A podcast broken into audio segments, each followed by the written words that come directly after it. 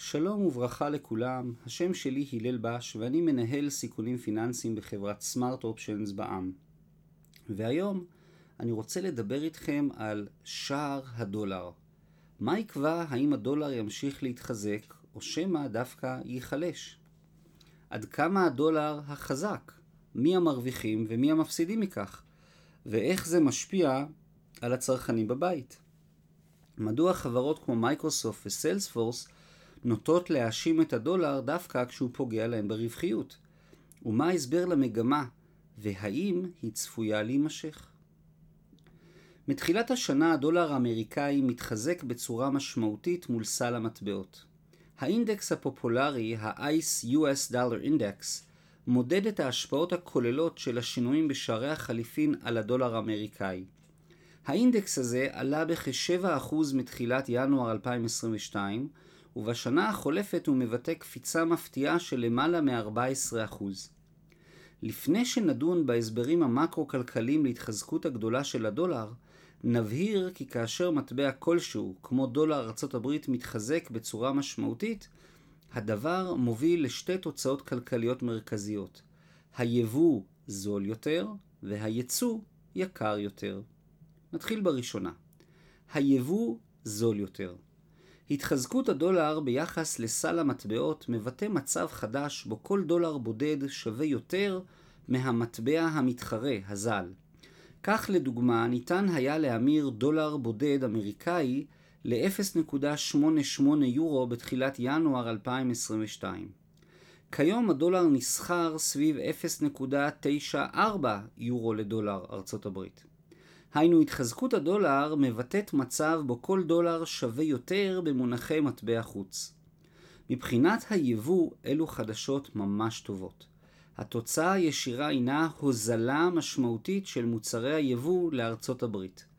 כל דולר שווה יותר, ולכן ניתן, ולכן ניתן לרכוש יותר נכסים בחוץ לארץ, מחוץ לארצות הברית, באותו כמות דולרים. היינו תושבי ארצות הברית יכולים כעת לקנות יותר בכספם, והמחירים של מוצרי היבוא יורדים ומוזלים. ברמה הכי פשוטה לאמריקאי הפשוט כוס קפה באמסטרדם, מרק מהביל בהונג קונג או קילו אורז מסין עולים כעת פחות כסף במונחים דולריים.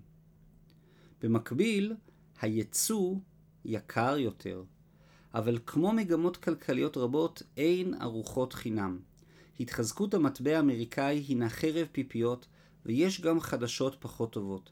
חברות ותאגידים אמריקאים שמייצאים מוצרים לעולם נדרשים כעת לקבל פחות דולרים עבור סחורתם. לדוגמה, הם מוכרים את המוצרים והשירותים שלהם לעסקים באירופה ומקבלים תשלום במטבע האירו. כשהם ממירים את האירו שקיבלו לדולר, על מנת לשלם לעובדים האמריקאים שלהם, הם מוצאים שקיבלו בסופו של דבר פחות דולרים.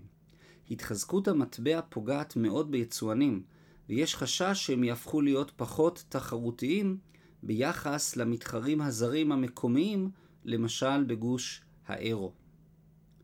מייקרוסופט מזהירה מפגיעה ברווחיות. כתוצאה מהמגמה המתמשכת של התחזקות הדולר האמריקאי, אנו רואים הזהרות חמורות מצד חברות הייצוא האמריקאי. הבולטות שבהם הינן חברות טכנולוגיה גדולות העוסקות בייצוא של תוכנות ושירותים. דוגמה טובה לכך היא חברת מייקרוסופט האמריקאית, שפרסמה לאחרונה שהדולר החזק פוגע בה מאוד. מייקרוסופט הינה חברה רב-לאומית אמריקאית שמייצאת לעולם תוכנות, שירותי ענן ומערך שלם של מוצרים ושירותים. למעלה ממחצית מהכנסות החברה לשנת 2021, שהם כ-35 מיליארד דולר, הגיעו מהשוק הגלובלי, מחוץ לארצות הברית. לא פלא שמייקרוסופט מודאגת מהדולר המתחזק. לא רק מייקרוסופט פרסמה, אזהרה בדבר התחזקות הדולר האמריקאי, גם ענקית התוכנה סיילספורס הודיעה כי היא צופה ירידה בהכנסות של כ-600 מיליון דולר כתוצאה מהתחזקות הדולר. הכי קל להאשים את הדולר. מייקרוסופט וסיילספורס הן רק הסנונית הראשונה בתאגידים הרב-הלאומיים המייצאים שיאשימו את הדולר בירידה בהכנסות וברווחיות. אצל כולן מדובר על נזק כלכלי אמיתי, שכנראה מוקצן בדיווחים ובאזהרות. שכן הרבה יותר קל להאשים גורמים מקרו-כלכליים, מצב נתון, בכל הבעיות, מלעסוק בבעיות המהותיות והאמיתיות. כשהדולר נחלש, ספק רב אם אותם חברות ענק יודו שחלק ניכר בשיפורים נובע מגורמים אקסוגנים, מקרו-כלכליים, חיצוניים לחברה, כמו שערי החליפין. הרבה יותר קל לקחת קרדיט ולבקש את הבונוס. אז מדוע הדולר האמריקאי מתחזק? הסיבות להתחזקות הדולר בשנה האחרונה הינן פשוטות וברורות, אבל זה לא אומר שהתחזית לעתיד כל כך פשוטה וברורה. נתחיל בגורמים המקרו-כלכליים הקלאסיים. מדיניות מוניטרית מרסנת והעלת ריבית, המלחמה בין אוקראינה לרוסיה, העוצמה הכללית של הכלכלה האמריקאית וגורמים פסיכולוגיים שונים. כנגד ראוי להזכיר כי ציפיות האינפלציה והחשש של חלק מהמשקיעים ממיתון אמריקאי ממשי ומתמשך אמורים היו לצנן את ההתלהבות מהדולר. בפועל הצינון המדובר מתחיל לתת את אותותיו הראשוניים רק כעת. הריבית עולה. כידוע, לאחר כ-15 שנים שבהם ארצות הברית והעולם נוקטים במדיניות מוניטרית ופיסקלית מרחיבה, כמו הורדת ריבית, הדפסת כסף, גידול בהוצאות הממשלה, חזרנו לאינפלציה משמעותית. בארצות הברית ציפיות האינפלציה השנתיות לעליות מחירים כבר עוברות את רף ה-7%, וכתוצאה הבנק המרכזי, הפד, התחיל במדיניות ממשית של צמצום מוניטרי. הפד מפסיק את הדפסת הכסף ומתחיל תהליך מדורג אך עקבי להעלאת ריבית. המטרה הינה לצנן במקצת את הפעילות הכלכלית על מנת להגיע לשליטה טובה יותר באינפלציה הגואה. לעניין שערי מטבע החוץ, עליית הריבית הופכת את ארצות הברית למדינה יותר אטרקטיבית ומבוקשת. משקיעים רבים בעולם מעדיפים להמיר את כספם לדולרים ולקנות אג"ח ממשלתי לעשר שנים, שנותן כעת תשואה לפדיון של כ-3% בשנה. מעבר הכספים של המשקיעים הינה הסיבה הראשונית והישירה להתחזקות הדולר האמריקאי בשנה האחרונה. המלחמה בין רוסיה לאוקראינה כל מלחמה מובילה לחוסר ודאות כלכלית. התמשכות המלחמה והאתגרים הקצת מפתיעים העומדים בפני הצבא הרוסי יוצרים עוד יותר חוסר ודאות כלכלית. העמידה האיתנה עד עתה של האוקראינים מול הצבא האדום הכל יכול תספק כנראה סיפורי גבורה רבים. אולם דווקא העובדה שהמלחמה ממשיכה ללא הכרעה חדה, מובילה משקיעים רבים לחפש חוף מבטחים מחודש לכספם, מה שנקרא Safe Haven. מקום בטוח יותר, שאינו חשוף לתוקפנות הרוסית, לבעיות המקרו-כלכליות של גוש האירו, עליו הרחבנו בעבר, או להתפרצות המחודשת של הקורונה במזרח. ככל שהמלחמה תימשך, זרם הכספים של המשקיעים הזרים לארצות הברית רק ילך ויגבר. ואיך משקיע זר מעביר את הונו לארצות הברית? הוא קונה דולרים עם המטבע המקומי שלו, כמו הלירה הטורקית או השקל הישראלי, ובכך מחזק את המגמה של התחזקות הדולר. העוצמה הכלכלית האמריקאית חשוב להבהיר מראש כי לכלכלה הגדולה בעולם יש בעיות מבניות גדולות. די אם נזכיר את החוב הלאומי האמריקאי שרק הלך ותפח מאז משבר הסאב פריים ב-2008 ועוד יותר מאז תחילת משבר הקורונה ב-2020. ארצות הברית מנהלת כבר יותר מדי עשורים מדיניות של גירעון תקציבי ענק, והחוב שלה נמדד במונחים דמיוניים של עשרות טריליונים של דולרים. למרות זאת, הקטר העולמי האמריקאי עדיין מושך את העולם בעזרת ביקושים מקומיים גדולים, שוק עבודה מצוין, אבטלה נמוכה, ובעיקר חדשנות עסקית וטכנולוגית, פריון עבודה מצוין ומוקדי מחקר ופיתוח עולמיים.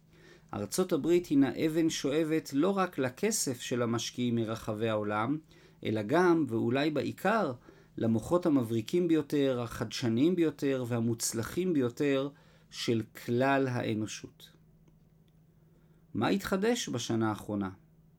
מסיבות אלו משקיעים רבים עדיין רואים בכלכלה האמריקאית מקור לעוצמה לטווח ארוך, ולכן משקיעים את חסכונותיהם בשוק ההון הגדול והמפותח ביותר הקיים, בארצות הברית.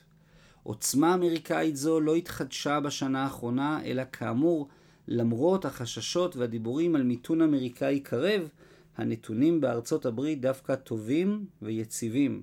הצרכנים האמריקאים עדיין קונים וקונים בקצב דו טוב, אפילו עם גידול קל, והמעסיקים בארצות הברית מרחיבים את היקפי המשרות על מנת להיענות לביקוש ההולך וגובר.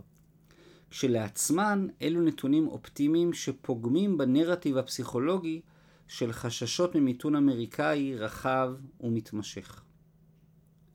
הגורמים הפסיכולוגיים כל הסיבות שמנינו הינם על גבול הרציונלי וההגיוני, אבל סיבה כנראה מרכזית ומשמעותית הינה דווקא הפאניקה של המשקיעים לטווח הקצר. מאז תחילת השנה שוק ההון נמצא במגמה שלילית. מחירי המניות יורדות, וכפי שנכתב כבר בעבר, הרבה אוויר חם ומלאכותי יוצא מאזורים מנופחים של הבורסה האמריקאית. לירידות השערים יש השפעה מאוד הרסנית על המשקיעים עצמם, שחושבו לתומם שהשוק ימשיך ויעלה עד עולם. משקיעים מופתעים אלו הגיבו בעוצמה כנראה קיצונית לירידות האחדות. החששות והפחדים של המשקיעים כנראה התכנסו לתגובת יתר אופיינית, ומשקיעים רבים בעולם החלו לקנות דולרים בקצב מוגבר.